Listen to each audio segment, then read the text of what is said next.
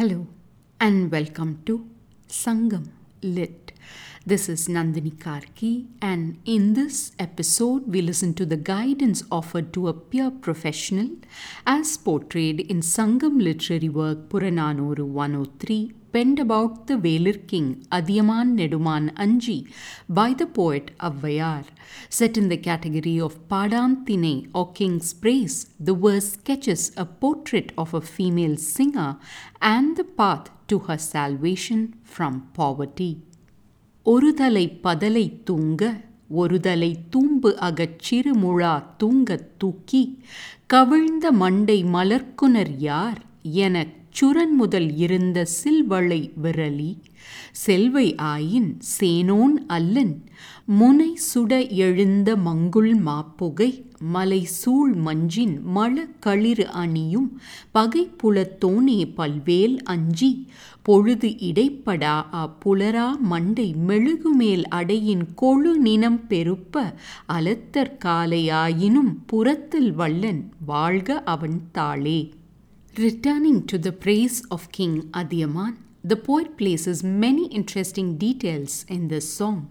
Her words can be translated as follows with a padalai drum hanging on one side and a small mula drum with a hole hanging in balance on the other side, standing in this drylands path, you ask me who is that person who can turn this face down foot bowl the right way up O singer wearing few bangles.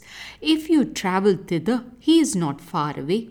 From the raging battlefield, black smoke rises and surrounds the huge battle elephants, akin to clouds that shroud the mountains.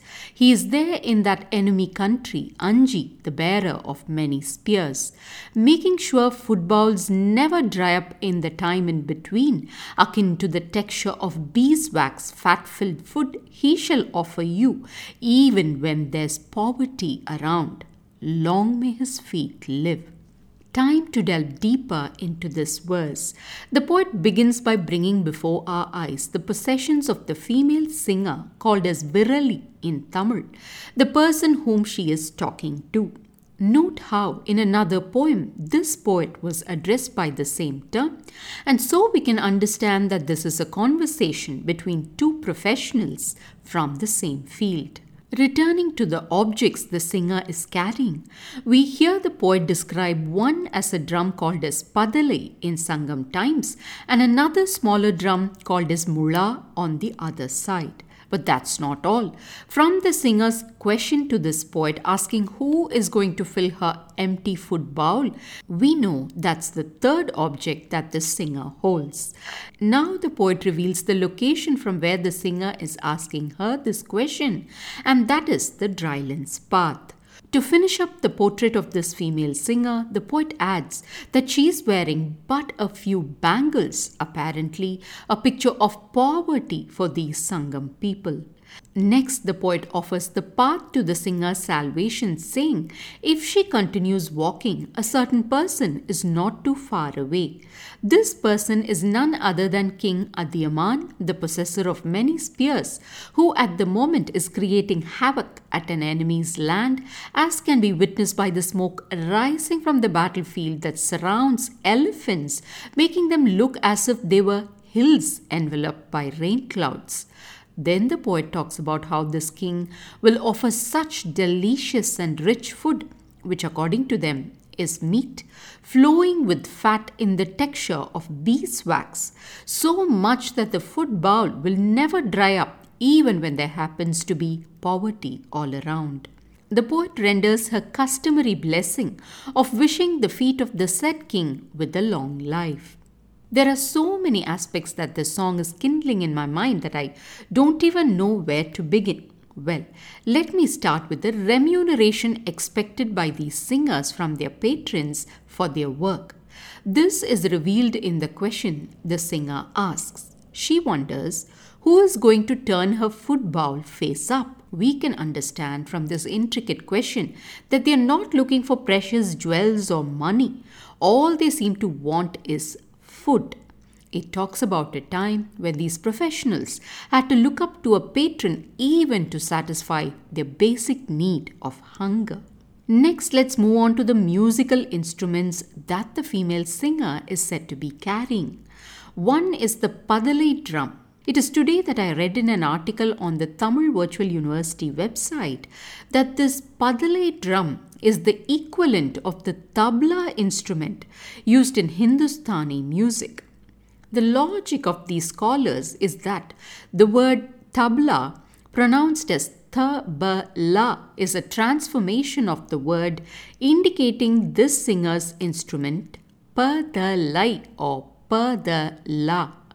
I leave it to etymologists and historians to ascertain the truth of this claim.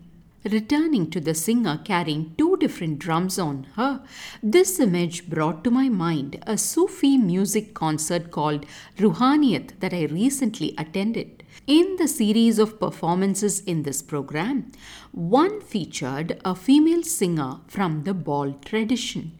She had long flowing locks of hair and had tied two drums on her body. She sang and danced about her search for the divine. The Bauls are incidentally nomadic singers with an oral tradition documented from the 15th century in regions around West Bengal in India and follow both the Vaishnava sect of Hinduism and Sufi sect of Islam. Could there be any connection between the tradition of Panas, male singers and viralis from ancient Tamilagam, and that of these singers from the Baul tradition of Bengal? Moving away from these musings on music, we come to the core of the song, which is about one female singer guiding another towards a better future. In that shines the noble role of a mentor who shows the way to another young professional. A verse from 2000 years ago, so rich in its content that it makes us reflect on aspects as diverse as the expected income for services trajectory of musical instruments, origins of an oral tradition, and human relations at work. Thanks for listening to this episode of Sangam Lit and journeying with me to ancient lands and minds. Please visit nandinikarky.com to share your thoughts and do spread the word about Sangam Lit. Until next time, Nandri Vanakkam.